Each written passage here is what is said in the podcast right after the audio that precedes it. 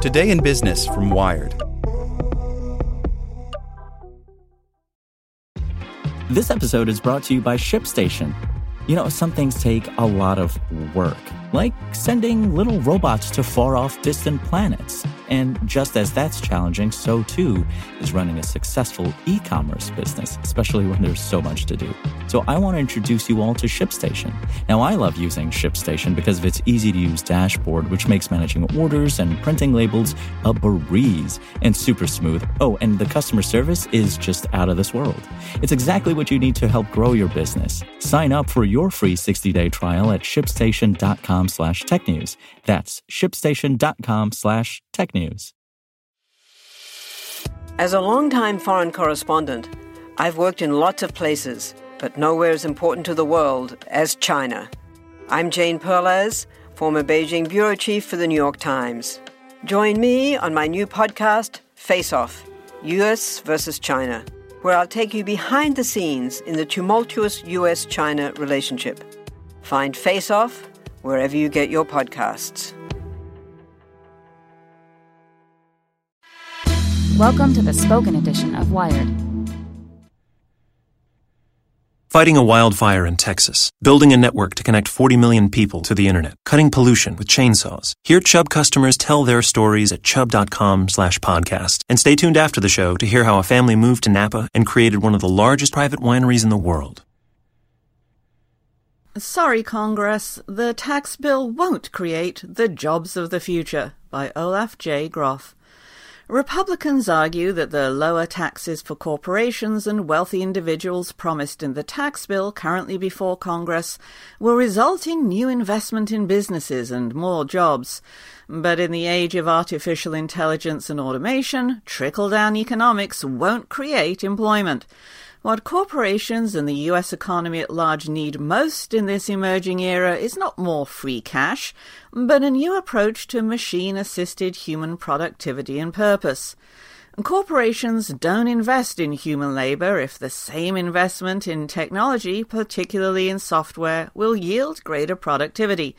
History shows that when given the choice, corporations virtually always opt to invest their cash in machines operated by fewer high skilled workers, rather than in more medium skilled workers who could produce the same amount.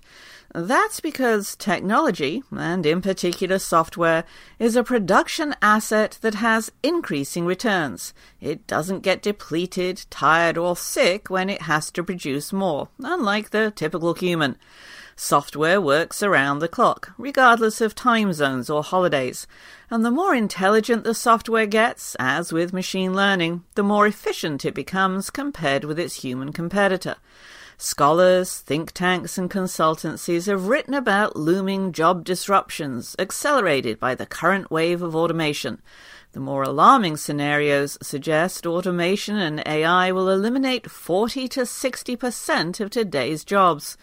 No one knows precisely how many occupations will be eradicated, but it's clear that a large share will change dramatically in coming years, thanks to increasingly intelligent software. Yet, government, corporations, and the education system have all failed to focus sufficiently on defining and designing future job categories that allow humans to play to their strengths when their tasks are integrated with intelligent tools. Instead, the US is pretending it can keep running an economy that's designed to make humans and machines compete for work. If American corporations only needed cash to prepare themselves and the country's workforce for this future, they already would be doing it, because they have some $2 trillion of cash reserves. But in corporate America's defense, it had good reasons for retaining this much liquidity. Cash helps firms respond quickly to disruption, whether in the form of a wildcard entrepreneur or another financial crash. Cash fuels near term product development efforts, helps companies enter new markets, and funds acquisitions. But longer term, innovative concepts for the future, including the development of careers in which humans have a defensible edge over machines, are not on that list. Creating those kinds of jobs requires an emphasis on the broader needs of our economy and society, and that is best achieved through a collaborative process with government, unions, and academia. It's time to figure out how innate human competencies can best integrate with machines, but corporations, concerned about meeting their quarterly numbers, don't typically focus on those issues. Currently, businesses are good at taking routine tasks away from humans, but not very good at elevating purpose driven human creativity. Business and government leaders can strive for greater productivity while readying the American workforce for what some economists have called the Fourth Industrial Revolution. To do this, Congress should create tax relief incentives that encourage corporations to develop jobs for this new age of labor. These incentives could come in the form of financial rewards for participating in public private partnerships tasked with determining which non routine tasks humans do really well and enjoy doing the most. Then, these partnerships could identify routine tasks that machines can take over, while simultaneously identifying new opportunities that take advantage of and sharpen human beings' human capabilities. For a model of how this could work, look at the apprenticeship programs that German automakers BMW and Volkswagen brought to their factories in South Carolina and Tennessee. Companies in Germany train high school graduates through a mix of on the job mentoring and school based learning while getting paid a small salary, just enough to sustain themselves.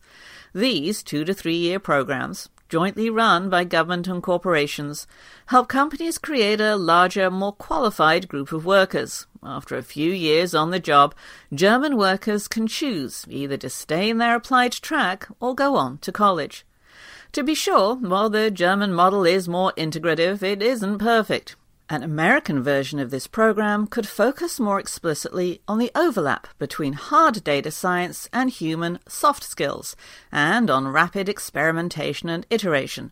High school students who opt for an apprenticeship track could earn tax credits for participating not just at the beginning of their careers, but throughout their lives as they acquire new skills.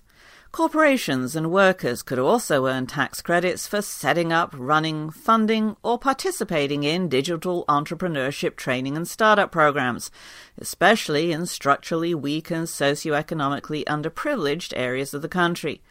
The US government should then mitigate the deficit expansion resulting from tax credit with a carbon tax that would also encourage investments in environmentally cleaner production and transportation. Introducing a collaborative program could eliminate the perceived competition between humans and technologies and instead help workers transition to more future resilient jobs.